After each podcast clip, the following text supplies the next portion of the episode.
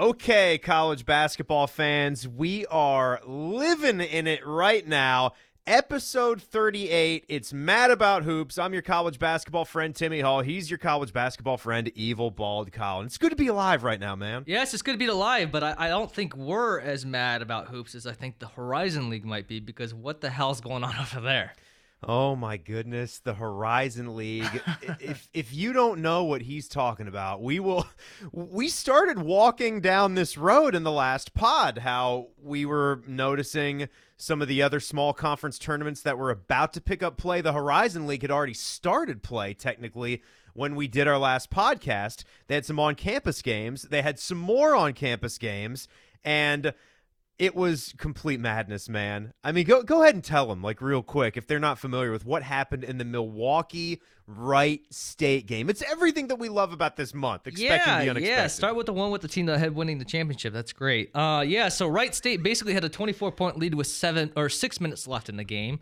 They eventually went to overtime, tied 81 81, but on the way there, they gave up 14 points in the final minutes of the game to actually allow Milwaukee No. to tie that game. Yes. No, you're lying, right? Like that can't be that can't be serious. That can't be a real I- stat I- that you I- just said. You know what? It, it's true, and it's actually Milwaukee is the two craziest comebacks of the year. I believe that one, that one, and then they also had a 12 point comeback, I believe, with like a minute 30 left in the game, or something wild like that.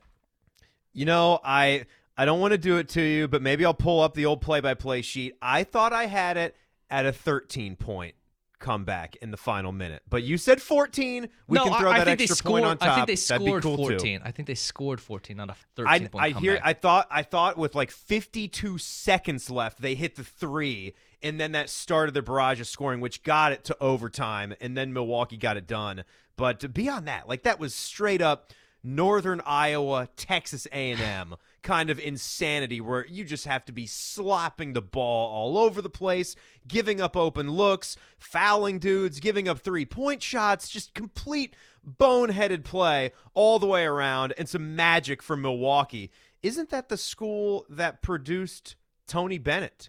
It is, right? I UW Milwaukee? I think it is. Yes, I think. Because all if, if my man. mind's going together, I believe LaVall Yeah. Jordan was at uh, Green Bay. So that does sound about right. and that's the same place, right? It's just been re- rebranded. Or no, no, Green Bay would not be Milwaukee. Clearly, that's right. different school entirely. Yeah, I think they both dropped the uh, Wisconsin part, but nonetheless. All right, well, we're gonna have a lot of fun here. Evil, one of the things we're gonna do is you and I, we're we're gonna take some trips down memory lane, and part of why we started doing this podcast is because we just love it. We love the game. That's why it's it's sort of in the title. Mad about hoops because we're all about madness and we just want to get to this month, live in this month, lock it in. And we we grew up loving the tournament. So we got all sorts of memories where why it's special to us and things that pop off the page and favorite moments, favorite memories, things like that. Games that we've gotten to be in person for, games that we watched on TV that just stay with us. So we'll start going through some of those and we'll take another deep look into some conference tournaments. And we're also going to have some exciting news for you guys to take in this podcast in another way coming up here on Selection Sunday. So we'll tell you about that. Just nestle into your favorite spot, sit back and relax because your head's going to be aching when the college basketball starts flying at you. So enjoy this episode of Mad About Hoops.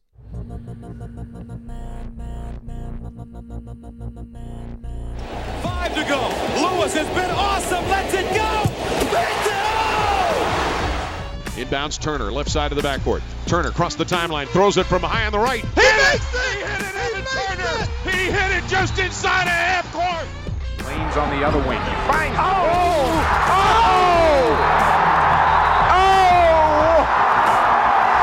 Sent it in, Jerome!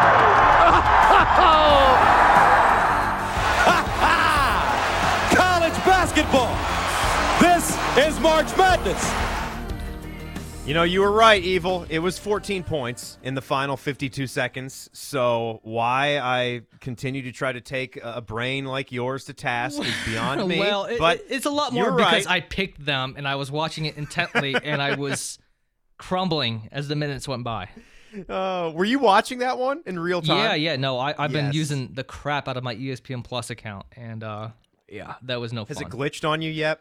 Has it told you to get the hell Uh, out? if- yeah, I think one time it timed I, out. I think it actually did it last night. I was watching Longwood and Winthrop, and it was pretty much glitching. Like, hey, do you really want to watch it? It's almost a thirty-point game. I'm like, yeah, it's the Winthrop Eagles. Of course, I want to watch it. But uh, yeah, it, it can get a little messy. Longwood sounds like some cheap CW drama series. Well, it is one of the schools that has never made the tournament before, so where is it? Longwood. I believe North Carolina. I couldn't tell you where though. No, it's close though. It's close. It's in a town called Farmville, Virginia, in the middle of nowhere, Virginia. Yeah. It's it can't be but a stone's throw away from one of those military high schools that produced a very famous Ohio State running back by the name of Eddie George. And I believe Cardale Jones and Michael Thomas wound up there as well. Fork Union Military Academy. Right. Yeah. Not I too do- far I, away from there. I do remember that. You're right. Yeah, that's that's that's crazy. There are so many schools in Virginia. It- It's crazy just the number of universities, four-year colleges that they have in the state of Virginia. In the Commonwealth, I should say. It's got to be up uh it's got to be up in the 60s, 70s or 80s, just different spots that you can go to. Most of them you never heard of. Like I'm looking at the map right now, right down the road from Longwood University, Hampden-Sydney, one of those spots. You've got Virginia Military Institute, right?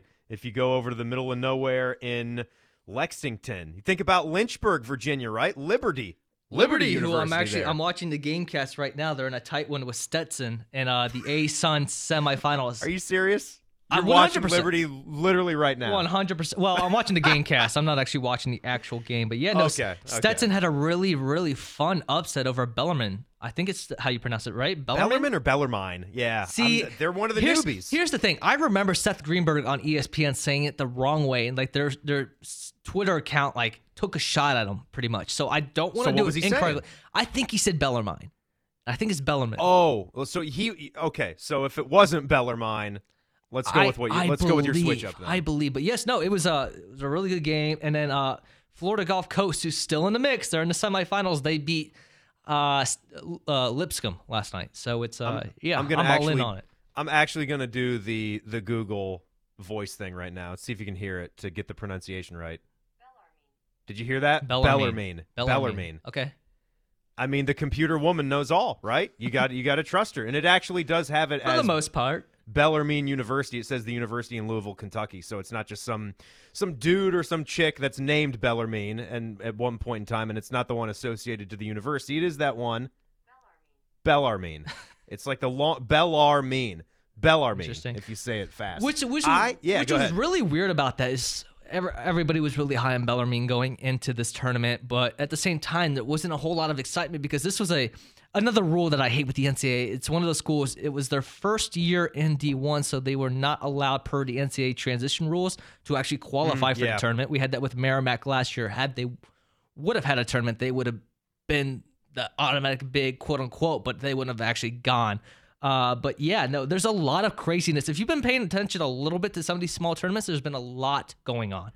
So the other thing that we were that we were kicking around in the open there that we weren't sure about was Tony Bennett. Which school did he go to? We were Right. talking some Horizon League tournament. I've got Tony Bennett at Green Bay. Really? So not Milwaukee. All right, not Milwaukee. Maybe I had it backwards. What about Dick Bennett? Let me plug in Dick Bennett, his his father, who of course had the heyday with with the Wisconsin Badgers, and I can still remember as we talk tournament memories, one of those Purdue teams that could have gone to a Final Four got stopped by a Dick Bennett Wisconsin team. It was actually before. Well, Bo here's the thing. I think he was at Washington State before his son took the job. They, yeah, Dick Bennett was at Washington State. He was he was at Green Bay too. So no, we're wrong about the Milwaukee. Milwaukee's just Milwaukee. I think know, Milwaukee was just boring LaVall. Jordan. I think yeah, I think I had that backwards. Okay, so Jordan that was there, yeah, but that's not that's certainly not like Dick Bennett and Tony Bennett. I mean, LaVall's got to prove his coaching chops here.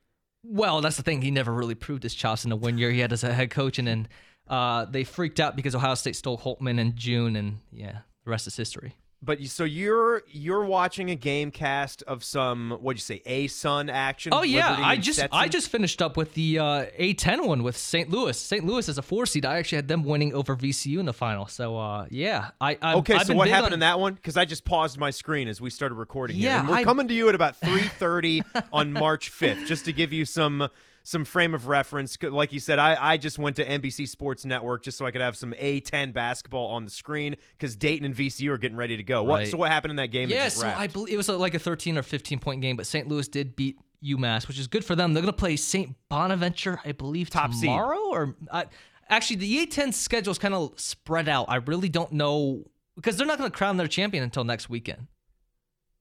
that is pretty spread yeah, they out. they really they spread it out almost over like 10 days.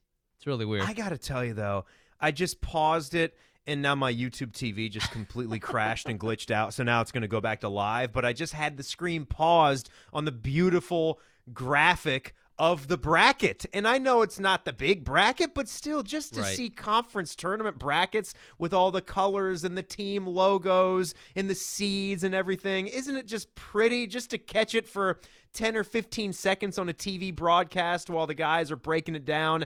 Then they filter it back, it fades away, and they go back to the action. It's just. Oh my God, it just gives me goosebumps. We're just sitting here talking about the Atlantic 10 and the A10.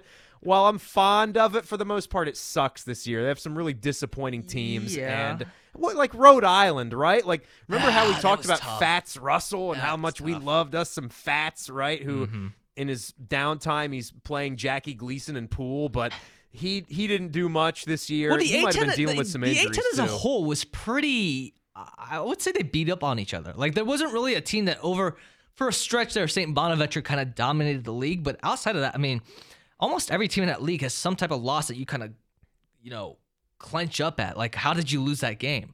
I, I think it was more as a whole as a conference really deep.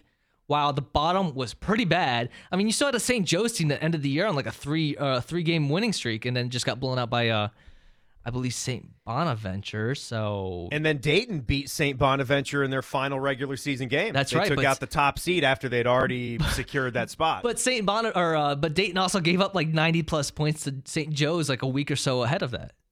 Like it's just it's all over the place. Those teams were just eating each other alive. Yeah, and but there's also been some bad basketball too. Like Sure. I, I can't sit here and tell you that I've been I've been paying normal attention to A10 basketball this year, but Right. when when I went poking around because we, we follow a lot of guys, you know, the David Jablonskis of the world and and uh, different just different friends that we have in the media here being in Columbus over at Dayton. And it's a it's a prideful town. We know that and they love their basketball and that's what I love about them. And even when they are having a disappointing year when I, you don't even want we've gotten into it on other podcasts. You it's almost too open of a wound to go talking about how devastating that would be to lose that team last season. And then now that everything is going to happen, you're 14 and 8, whoop de frickin' do, and you have to win the A10 if you want to go dancing at all. Like it it'd be nice that if Dayton could get to a spot where 3 out of every 4 years they're making the tournament. The A10 we agree can be that kind of league. Mm-hmm. It certainly is not a one big bid league. And we've seen It's cases not gonna where be. it can push It's not gonna be. They're gonna, yeah, yeah. get at least two. But but we've seen cases where I, I wonder what the max for them is. But three, four, five teams is not unheard of Ah, if- to see from the A10 when you look at the quality of programs Mm-hmm. and the basketball tradition that they have. I think if a team like a Dayton or a Davidson or a St. Louis wins this tournament, I think you can get three. The problem is, is I think St. Like Bonaventure VCU kind of lock. Yeah, VCU, I who's feels like a now. lock. St. Bonaventure's they they've been flirting with the bubble a little bit. Uh, I don't know if they don't win the tournament how it's going to really turn out for them, but I think that's your most likely scenario is if like a St. Louis or a Davidson, one of those top four seats, also steals uh, a bid, you could get three. Yeah, I'm probably going a little high saying VCU is a lock. They're bubblicious for sure, but they are they're in a lot of projections right now, so they would definitely need to win this. I mean, they have to win on their home court right now against the Dayton Flyers, and they got off to a rip roaring start. I saw like eight to one on the screen there as it just went to commercial. So again, coming to you on a beautiful sunny afternoon on a March 5th on a Friday. We've we've sort of jumped onto the Friday train here for dropping these podcasts, but you know, it's just seeing all the conference tournaments, even seeing the sunshine out there. I don't know if it does this for you, Evil, but I just have so many memories wherever I've been in life. You know, even if you live in a cold weather city, the month turns to March. You might get the good graces to see the snow start melting and you can get outside. The, the days are a little bit longer, so you're getting more sunshine, and it just puts you in a happy place. Like, these are just all things that make the neurons fire in the brain, right? Like just the idea of going to have an ice cold beer and being in a sports bar with friends and all the TVs are on and you can walk outside onto the patio and it's a beautiful sunshiny day. It's just everything weather, basketball, beer, people that you love. It's just a great time to be alive, man. Yeah, it's obviously going to be different this year because of, you know, you can't really gather in that sense. But yeah, uh, me personally, I like getting some type of spread and putting about at minimum three TVs in front of my face, however I can do it. And you pretty yeah, much go so from there. So describe that. So, like, what's your setup? Like TVs, laptops, devices. How, how does it go? Like, you're an apartment dweller these days, yeah, right? so the the laptop's definitely going to be the like I don't know. I'm trying to use the TV stations for reference, like the the truTV game or the USA game. Uh, usually the Sure. CBS game is always the one that's great for that window, so that's always going on the main one with the volume, and then the secondary TV is always what I consider the second game of that time window. But yeah, it's going to be a little bit different this year. It feels like with how they're spreading out time starts because it's going to be a little bit more spread out than usual, but the concept's going to be the same.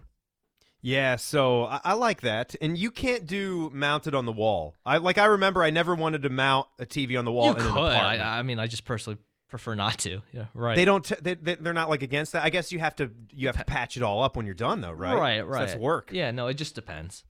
And you don't do that. You got like a little Oh, no. entertainment center. I got uh pretty much. I, I don't even know how to put else to put it other than it's like a uh it's some It's type table. of weird table. yeah, yeah, yeah. I don't even know how to describe it. Table with a with a TV. What what's the size of the main TV? Uh, main one is 45, 42 or 45, something like Yeah, that. And the other that's one fine. is high 30s. I forget what it is. that's that's not bad. And when you're when you're living that apartment life, you don't have one of those like big massive great rooms. So No. your couch I, position uh, to TV is probably like ten feet max. Or Yeah, so big right? TV goes in the corner, and then I pull out a table that holds the uh, the other TV. The thing is, is that I don't use one of the couches in that scenario so that I can get the best gotcha. optimal angle possible.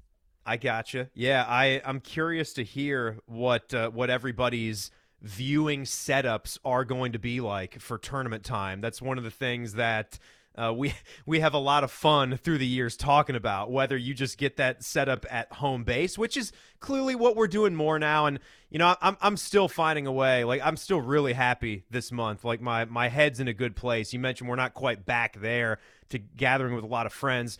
I am I have learned how to still find some happiness without all of you guys. It's just we've had to do it, right? Right. We've got our close families. We can still be here at home and you can still enjoy that weather at home and getting outside and just just seeing the sun rays beam through the windows with basketball on during the daytime. But tell us about those setups at, at the email that we gave out uh, for the last pod. We've never really done much with uh, with it and I apologize for that. But mad about hoops podcast at gmail.com. Again, mad about hoops podcast at gmail.com. You know me when I got the green light in the basement. The TVs aren't that big because I didn't have the wall space, so I had to sacrifice size of the TV. I needed to do two wall mounted flat screens side by side. Just for the job that we do, man, and all the sports that you know we usually need to watch. You've got Blue Jackets hockey back when I was doing earlier, you know, daytime radio and I needed to be up to speed with the CBJ. I need to have that game on. You want to get a Reds or an Indians game on. It doesn't even matter if it's hoop season, right? It's just all throughout the year. Just think about an NFL Sunday. There's multiple games you want to have it on. So I did it. I I bit the bullet. So I'll get to have those two going and then I'll bring in I've got a nice like big fireplace in the corner. That's a brick fireplace. So I will bring in the third, like the TCL Roku TV. You know what I'm talking about? Oh, yeah. Like 43 inches or something. So they're all about the same exact size TV, and I'll put that one on the bricks. So I'll have three like full size TVs right there, and then for a fourth, I would go with you know the iPad or the laptop to get you know every single thing that Turner and CBS has on at the same time. So that's how I roll at, at my place. I, I don't blame you. I mean, as many screens as you get in front of your face, especially those first two days, is so it's so important. Oh, it's the best, man. And, you know, back to what you were starting off with with small conference tournaments and just some of the mayhem. Mm-hmm. What I was thinking about with all that action at the Horizon League is could you imagine if that was all in one place? Like if that was at, you know, the Q in Cleveland or wherever. Like pick a pick a spot in Ohio, a city where they could hold a, a, an event like that. Say UD Arena, if you're not going to have it at Wright States Arena Right. in in Dayton. Even though I think they will have that tournament at home sites. So what's the name of Wright States Arena? It's slipping me, but The Nutter pic- Center. The Nutter Center. Yeah, there you go. Picture the Nutter Center and just a place where you're selling public tickets and you can fill a gym and you've got fans of small conference hoops coming from all over. Just to see a quartet of games like that where it was that crazy. I mean, the one we didn't really hit on was Cleveland State, the other, the top seed in the Horizon League, went to triple overtime to survive. And then there was some other overtime games that day as well. Like I'm looking at them right now. You had Cleveland State beating Purdue Fort Wayne 108 104 in triple overtime. That's nuts. Torrey Patton had 30 points and 13 rebounds for Cleveland State. Then you had uh, Northern Kentucky beat Detroit Mercy 70 to 69, right? One point. And then Youngstown State Oakland at the end of the day. I think these were all tipping at the same time, whatever, but you know what I mean. Was 87 83. Three overtime games. One of them was triple and then a one point contest. If that was at a site and you had just like two session tickets, just what fun, right? What fun, but no, I, I think for the non in person viewer, it was perfect because it was, well, it wasn't perfect for me because both of my teams lost in horrible fashion, being Detroit and Wright State. But uh, yeah, the, the at home viewer had it perfect because they were almost all going on at the same time. But it, it seemed like it was different because uh, the, uh, Fort Wayne and Cleveland Yeah. State went almost an Yeah. extra hour well, my what I might say in the second overtime, that center that made the shot for Cleveland State, it was his first three ever, and I mean he Amazing. It was like four seconds left in the overtime, and he's standing at the top of the key. He's struggling to find a shot, and he just kind of throws something up there and it banks in. Like just at that point, I knew it was Cleveland State's destiny to win, and I think they'll eventually win the Horizon League and then go to the tournament. I, I think it's just destiny for them. But yes, if this was all happening in one day, you had a session ticket and you were staying there all day, it'd be amazing. Yeah, and that's some of my best memories are I mean, even before you get into the NCAA tournament, is just covering some conference tournaments or just you know, I, I I always use that word cover, right? And I apologize. It's just what we when you're in the media and you can get one of those press badges and you're doing it for work. I mean, it it it's never felt like work for me, right? Like that that's the goal. That's the goal in life, right? That's what everybody's trying to do is find a passion and find something that they love and figure out a way to get paid for it. So I I've been lucky enough to be in some places where I got to do that, but even before that when when I'm a college student at KU and we're just rolling up to Kansas City, you know, whether it was at Kemper Arena, now they get to play them at the, the new glorious Sprint Center near the Power and Light where they have. By the way, if you ever go out there, Colin, you got to go to the College Basketball Hall of Fame, like in the Power and Light District in Kansas City. Oh, Every right. single college basketball fan listening, put that on your bucket list.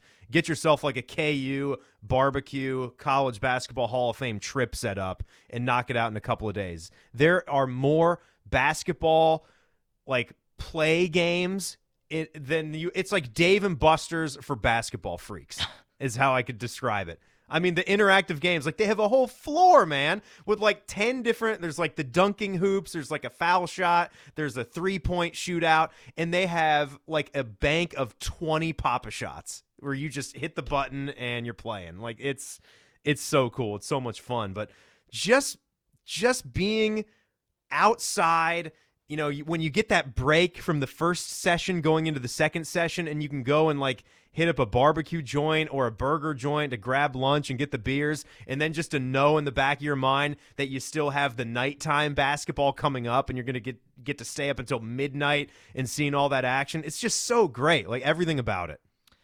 Yeah, especially this year if you're going out to Kansas City. I mean, you're gonna have a great, great, great Big 12 tournament because I think that's completely wide open.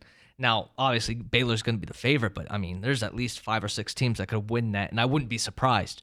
Uh, but yeah, no, I, I totally agree. I mean, even if it's been going when I was younger to the uh, Columbus location for games down at Nationwide, I mean, uh, I've always said it. It's not always what you're the game you're viewing in front of you.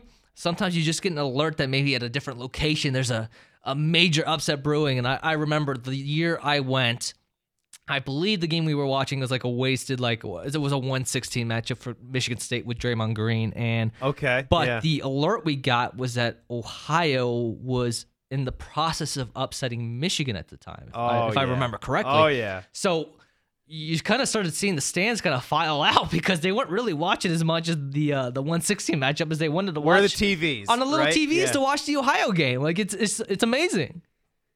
I mean, you could basically just go to the concourse, right? That's pretty And much what I- everybody I, did. I think. Yeah. I think I can remember circumstances where you're at NCAA tournament games, and if you go to the concourse and find one of those bars or, or restaurants off to the side, they'll have the other action going on. So that's it. Kind of sucks that the game that you were there to see wasn't going that way, but it's give and take, right? That's all part of it. It's all part of taking in live basketball. Is you know that you're not going to catch every single game being a thriller, but you've paid the money, you've made that investment, and the chances of seeing something special are always right around the corner.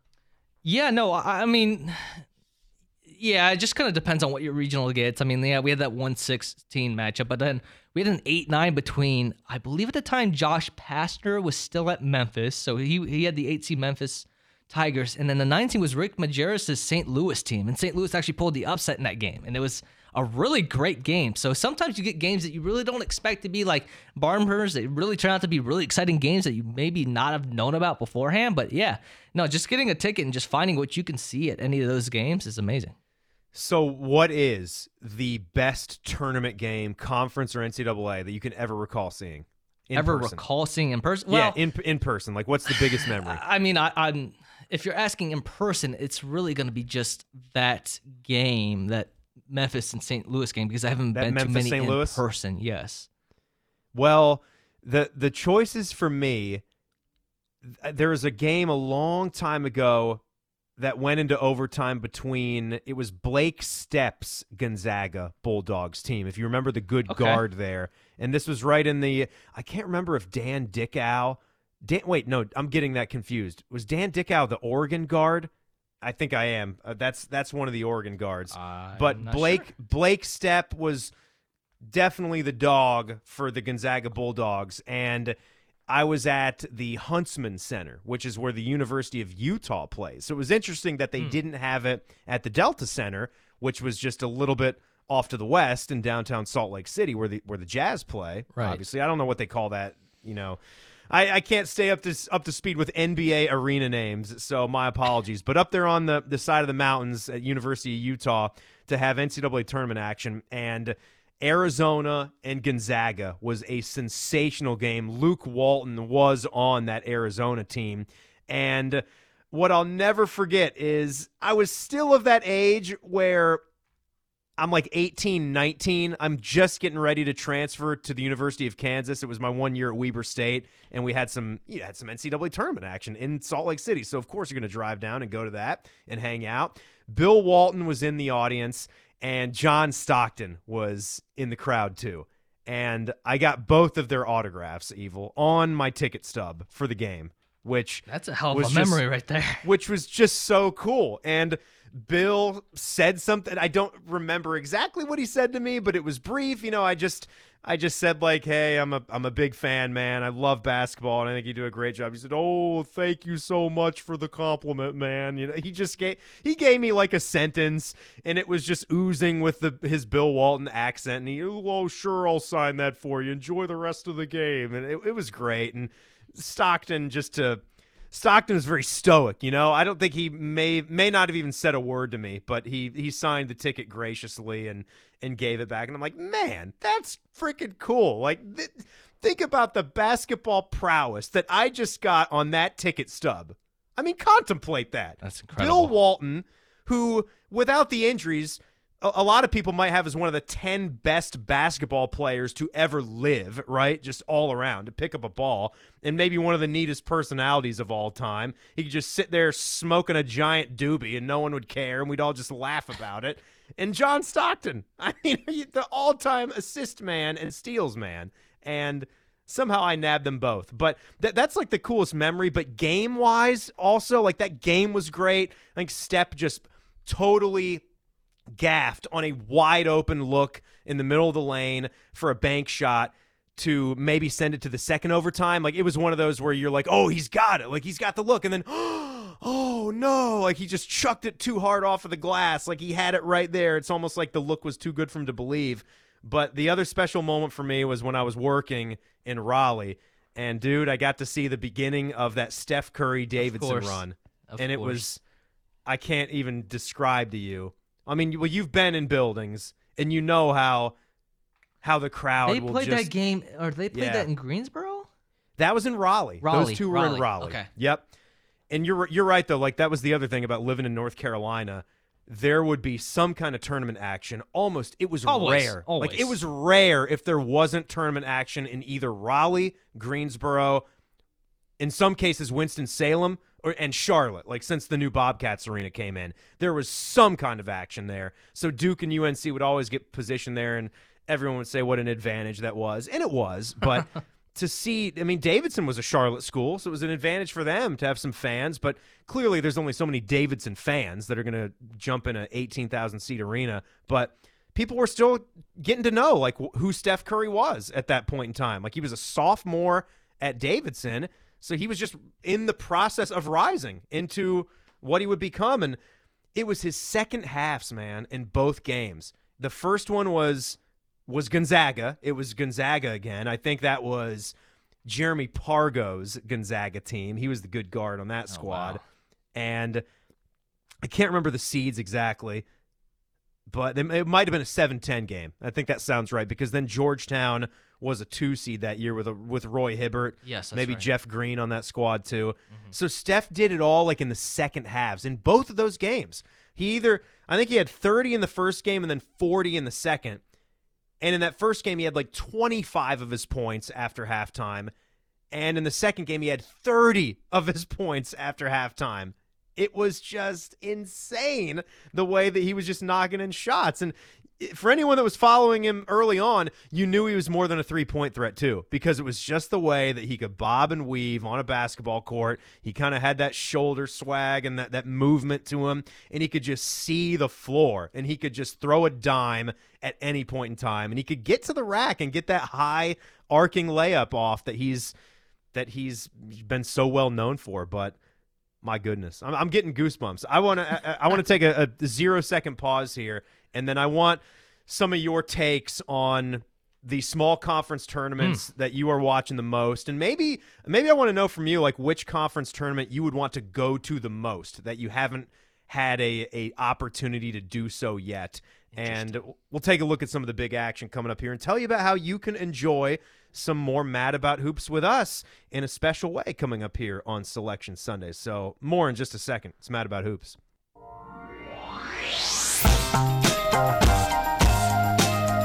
All right, Tim. So we're going to diagnose a little bit into these smaller conference tournaments, and I think you know where I'm going to go with the one that I want to attend because it's one of these smaller conference tournaments.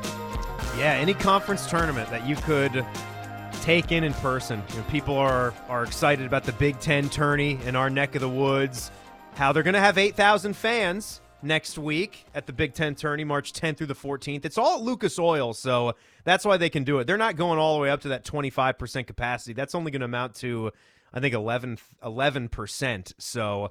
But just having fans back is a bright spot because it's it's such a great time. I've I've been able to take in Big 12 and ACC. Well, I guess Big Sky first with Weber State. Right. Big 12 with all the Who, stuff I Weber did. State, has a really good shot in the Big Sky this year. You like the Wildcats' chances? I do right like here it. in the I- Big Sky. I'd like them, but I'm I'm afraid they're gonna get the two seed and face Eastern Washington, who I think is actually the favorite to win it. God, it's it's funny how in a conference like that, those same teams can stay Oh, yeah. like near the top for a 20 year span. Because, dude, I told you the game that I saw was Weber State versus Eastern Washington. that was the championship. That was back in what 2001? Yeah, I think 2001 or no 2002 or three before I went out to KU. But that was a Weber State team that won that. And picture a Big Sky team getting a 12 seed. That tells you how good Weber State was that season. wow. That's crazy, right? Get, getting better than Crazy. A, getting better than the 14 these days seems like an improvement. oh, improvement. dude, no, they've been 15s and 16s, Oh, like yeah. clockwork. The the Big Sky. Well, that is a some of the- quintessential some of the Mont- one bid Some of the. Montana teams got 14s, but um, but nothing for the most- higher than for that. the most part. yeah. Nothing higher than that. And Weber State was a 12 that year, and their their reward was Wisconsin, who was vastly underseeded. they were the Big Ten champs, and they were a five. Like they should have been a three. And Devin Harris was on that team, and Weber played so great. We kept that to single digits, but lost. But what what a fun time that was. So. Yeah, I, I want to know. Like, do the tournament first. Like before you, you check out some small conferences. What's the tournament? Yeah, you so would want to go to. Hypothetically, in a false reality, I want to go back to the old Big East, back to the old Big East, back in the Big Apple when you Oh, had teams like Syracuse on. and whatnot. I, Oh, I The Garden, man. the Garden, man. It's the Big East. It's the best conference ever. It's that a, configuration. It's a little bit more dulled down now that it's the new Big East. no, in your in your false reality. Like we're going back in time. Yeah. Right, but if I'm doing it now, Best. I I think one of the best environments has to be Arch Madness out there with the Missouri Valley, and especially if you could have had full stands for this matchup possible this year between Drake and Loyola Chicago. I mean, come on, man, that place would be bumping. I don't think you can give a better answer than St. Louis. You've got the city. You've got the the arena. I believe is. One day it was called the Savvis Center. I don't know what it's called now. I don't but know either. The St. Louis Blues. It's a it's a beautiful arena. I've seen a hockey game in there before, and you've got the food, the culture around that that the town there. The toasted ravioli. You ever had the T Ravs? It's so good. I have not. No, that sounds interesting. You'll have that whenever you go and take in some Arch Madness. And the name is cool, like with the St. Louis Arch. Like it's, Yes. everything about it is awesome. And there's also been years where the Missouri Valley has been so good they've taken you know upwards of three or four teams to the Big Dance. So it's a big deal. Yeah, it's probably going to be a two bid league this year unless if Drake falters, which I think they could because they're missing their two best players in this tournament. Um, but the reason why I really wanted to point out this tournament because it's just how impressive Loyola Chicago is, man. They had the best defensive defensive efficiency team in the country. I mean, They're they- number one. they they gave up 49 points today to uh, Southern Illinois. Like th- if they hold a team to less than 25 points in that first half, that should be the norm. That's that should be what you expect from them. They're just that good. And it's What are like, you looking at their uh, seed line for the NCAAs? Uh, so I see most people have them on the eight nine. So if you're a one seed man, I I, Look out. I would Yeah. be super nervous. Like Yeah. if it's um if if you get like Loyola Chicago as an eight seed in Baylor's bracket, I'm gonna get nervous. I'm gonna get nervous big I mean, time. d- doesn't even Gonzaga, right? If this like my would. t- hot take with the I would. Zags last year, you wouldn't want that. Doesn't that just scream old timey Wichita statey things does. happening? It does. Like putting them into that line and just freaking the hell out of a one seed. I guarantee you, if you put Loyola Chicago on an eight line around any of those number one seeds, and you look at the, the analytics on the percentage of people picking each team in a certain round, I guarantee you, if they have Loyola Chicago making it past the first round, at least ah, give or take 25% people are going to put Loyola to the Sweet 16. they are a team. They share the ball. They've got Sister Jean still rocking and rolling. They've got the the pride of making a Final Four run before and being a darling. They just assisted on 19 buckets today. Their leading score, they scored what 78 points. Their leading scorer had 11. Yeah, yeah. No, they had uh, actually Hudson off the bench. I'm looking had 13 today. So Even that, like- bench guy leading him in scoring, but they're yeah. Norris so has 11 points and nine assists. It's just they don't turn the ball over a lot, and they're in your face defensively. It's like you said. So that's That's a great pick. Like there's there's so much other stuff going on this week even before we are fully in to tournament madness next week. You mentioned uh, you went over at the beginning of the pod how you were watching some some ASUN action. Right. We mentioned the Atlantic 10 tournament. He just gave you the breakdown there on the Missouri Valley and still to come is uh, SoCon. You, don't forget about the SoCon. SoCon That's is where gonna be really Davidson used to be in the SoCon. That's why I know that so well. Yeah, so so SoCon seems like it's a three-team race between Furman, Wofford, and UNC Greensboro. I believe I picked Furman to win it. I think they're a little bit more experienced, and UNCG has been kind of up and down at the end of the season, but. There's a lot of people that are really riding on this Wofford team with Storm Murphy. He's still there. He's a senior leading that team. And then there's a uh, local kid from Columbus, Morgan Sa- uh, Safford. Uh, he played at Bishop Hartley. So That's cool. a lot of people around here are at least pulling for Wofford. That's cool. You've got the West Coast Conference tournament with all the the talking and the griping that's been done by Gonzaga. Do we know is Gonzaga in that? They've got to be in it, right? Yeah. So uh, what it is is you remember if you've ever looked at the bracket before for the WCC, it's that stair, stepping stair ladder. Step ladder, right? Yeah, Yeah. So they're not going to play until the semifinal. So they're Uh, just kind of waiting. Yeah, right. And it's such a small conference too, and I, I wouldn't think Gonzaga would play before the semis anyway. In that, so yeah, we did the, the SoCon just there. The OVC is also OVC is going on. All Belmont. the all of the big teams are still in it. Belmont's played pretty well. Nick Muszynski's back from his injury. He played a little bit the other night. that's good. He's been on the pod. Morehead State, who we saw early in the season for Ohio State, they've looked pretty good on the defensive side of the ball. Uh, Eastern Kentucky's also another one to look out for there. Sunbelt. You got that first round going on tonight. Yeah, Sunbelt's kind of wide open. You have Texas State, who actually technically won the conference, but Georgia State's also really up there. And another team to watch out for is Coastal Carolina. Coastal Carolina, the fighting Dustin Johnsons, and that coach with one of the more famous sound bites ever about the cat and the dog. You got that? What are you doing, little kitty cat? I want a dog. Be more like a dog. I don't even know who that coach's name. I don't even know what his name is, but he's not the current football coach. I don't think tell you so. that much. I don't think so. And what's last? I think the did we hit the Ohio Valley, the OVC? We just hit the OVC. did we just Uh, hit the? Did you hit the OVC back yeah, there? Yeah, that was the Belmont one. Um, maybe the Big South, but it seems like it's kind of Winthrop's to lose at this point. I, I'm sorry. Yeah, I meant to switch it to Sunbelt right there. Sunbelt Conference. So yeah, Sunbelt Championship. was the Georgia State, uh, Coastal Carolina, and Texas State are kind of the biggest ones in the running there. Looking at Appalachian State and Little Rock for some reason. I'm just looking at it. That doesn't Well, they don't are mean they anything are in the about it. conference, so They're in the conference. They're not teams to watch though. I just saw them pop up on the scoreboard right there. yeah, I, I don't really expect a whole lot out of them to be honest with you. All right. Well, thank you for the breakdown. That's evil bald Colin and his beautiful mind, knowing everything about the mid-major flavors out there because it's the it's the time to shine. I just had like a bunch of scoreboards up there, so apologies for all of that confusion on going back over conferences that you were legitimately just talking about and then saying, "Yeah, but you just told me about the Big Sky, but what about the Big Sky?" I will say we, we touched on the A10 a little bit just to watch. This is happening in real time for us, so you'll probably hear it after the game's over. But uh, VCU got their best player back in Nah'Shon Hyland, and he's already got 18 points in the first half. So VCU, watch out for them going forward. All right, we'll wrap it up here in a second. We know we've got some some very interesting games. I, I just feel like it's toned down a little bit because we know, mm-hmm. like at least with the big do- with the big boys, we're going right into the conference tournaments, so the opportunities are also going to be there next week.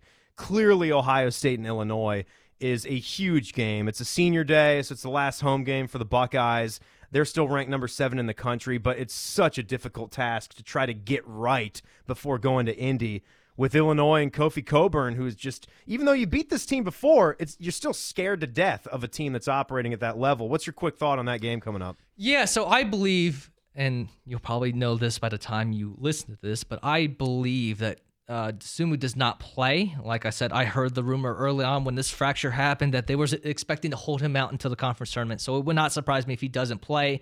Last I heard is I believe Underwood said he's day to day. Doesn't sound like he practiced on Friday, so it seems like it's trending in that direction. Uh, this is all going to be about the post. I mean, when, when we played Illinois last, Illinois was actually fortunate to stay in the game as long as they did because of the offensive rebounding they had from Cockburn and Bezhanishvili. So Ohio State in the post, they have got to shore up on the defensive rebounding. It's been an issue for the, at least the last several games. Uh, stay out of foul trouble. Hopefully, Zed Key, that's one of the things he kind of gets into trouble with. So stay out of foul trouble, rebound on the defensive side, and get the offense going, man. We, you, w- since the Michigan game, it just kind of seems like it's Yeah. taking a dip. You got to get back up to the mid to high 70s if you want to win this game. and it's just tough to it's tough to know if you're the Buckeyes until you get you know 15 minutes into that game. Yep. It really is. Like you've got the time off. I feel good about it just with the way that the way that the trends have gone in the Big 10 when you get a red hot team the wall like you hit the wall hard. Like because the other teams are so good meaning Ohio State that they're ready. Like they've taken their lumps now and they're sick and tired of it. Illinois won like 10 out of 11 I can just I can see it going that way where they Ohio State just sticks the finger right in their chest and says you're done for a second you know we're going to take this game we're not riding a four game losing streak into uh, Indianapolis I don't know how they're going to do it quite exactly. They clearly need to play better, much better in every aspect, offensively and defensively. I just have faith that that old team that we saw for the middle portion of the Big Ten is going to show up a little bit more for Ohio State. Hopefully, it's a great game. I mean, I I can't imagine either. I can't imagine either team at this point storming in, in this one. There's going to be too much fight for Ohio State to not get run out of their own gym. But I also think Illinois is too good. You can't see the Buckeyes winning that game by ten or, or twenty. Yeah, it's It'll be a last two possessions kind of game. If Dosunmu doesn't play and they're as, fi- as efficient they were against Michigan, I mean, you just got to tip the cap to them. But I don't think they will do that if he misses the game, which is why I don't see or Yeah. A big Yep. blowout. So yeah, I, I think it will be close. So if you're a Big Ten fan, check the standings, check how the seeds could shake down. It's basically like if you're looking at an Ohio State three, four, and five seed is still in play. They certainly would have to win the game and get some help and get Indiana to beat Purdue, or uh, actually just get Iowa to lose. Like just get Iowa to lose on their home floor to Wisconsin, which seems like a tall ask right now with how Iowa is playing as well. You got some Big Twelve. It's it's very easy to break it Yeah. down. As if Ohio State wins and the two favorites win, they stay at the five. If they win and one of the uh, upsets happen between Indiana and Purdue and Iowa, Wisconsin, They're then you'll back move to up the to, double the four. Yeah. If both of the upsets happen and Ohio State wins, they'll actually move up to the three. So you got to watch out for that. yeah, that and that's the most unlikely of, of I, scenarios. I would say so, especially Yep. because those both of those teams are on their home courts. Yeah, I would say so. if you're a betting man, you have to say Ohio State stays with the five because Yes. beating Illinois alone is a really tall ask right now with the three game losing skid. I th- I think it can happen, but it's a tall ask. And just going by how Purdue and Iowa are playing right now, I'm not expecting them to lose either. So that would that would shut the door. The the Big 12, I just want to say, has been awesome this year. It's been fun to watch. I've been getting a little bit more into it lately, watching much more of the Jayhawks, but in, in Oklahoma State and West Virginia and Oklahoma and Baylor, they're all just crazy good. What you have with the Big 10 and the Big 12 is special. And uh, before we go, man, so on our website for our the station that we work for, 971thefan.com, join us. You can see our faces. We'll be there between the hours of 7 and 9. So we're doing it when the selection show is done because we know how special and near and dear that is to a lot of our fans' hearts watching the the show on CBS and just sitting in front of the TV and doing it that way. So when it's done, we'll come on and we'll just shoot the shit for 2 hours and we'll have a lot of our personalities from the fan on with us cycling in and out. We're trying to get some of the Buckeyes on, like depending on what their travel is going to be.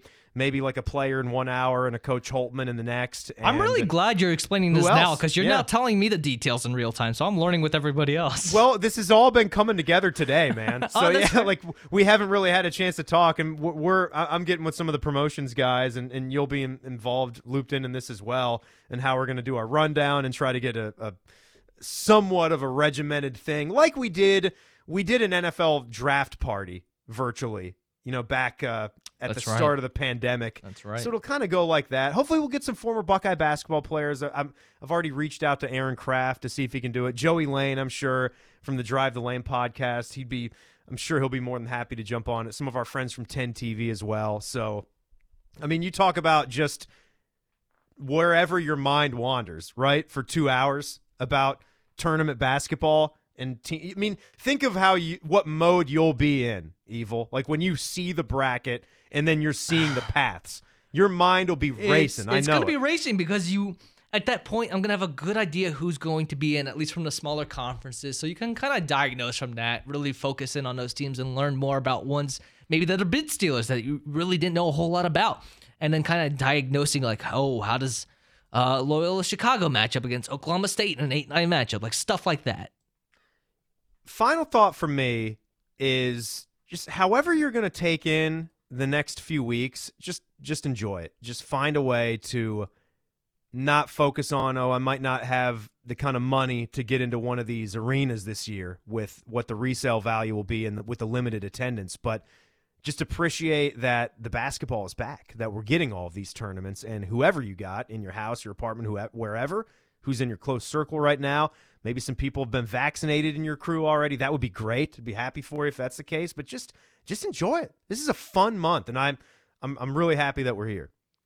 Yeah, Tim, I agree. The the fact that we're here a year later after what transpired with the cancellation of the tournament is it's hard to believe it came this fast, but you know, it feels great that we're finally here and you know, just sit back and enjoy because we're, we're making up for two years missed time here. So let's let's really enjoy what we got and get really get into these small conference tournaments because I guarantee you there's going to be a lot of excitement and a lot of bid stealers.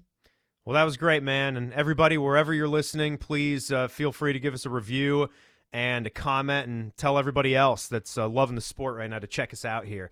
This has been Mad About Hoops.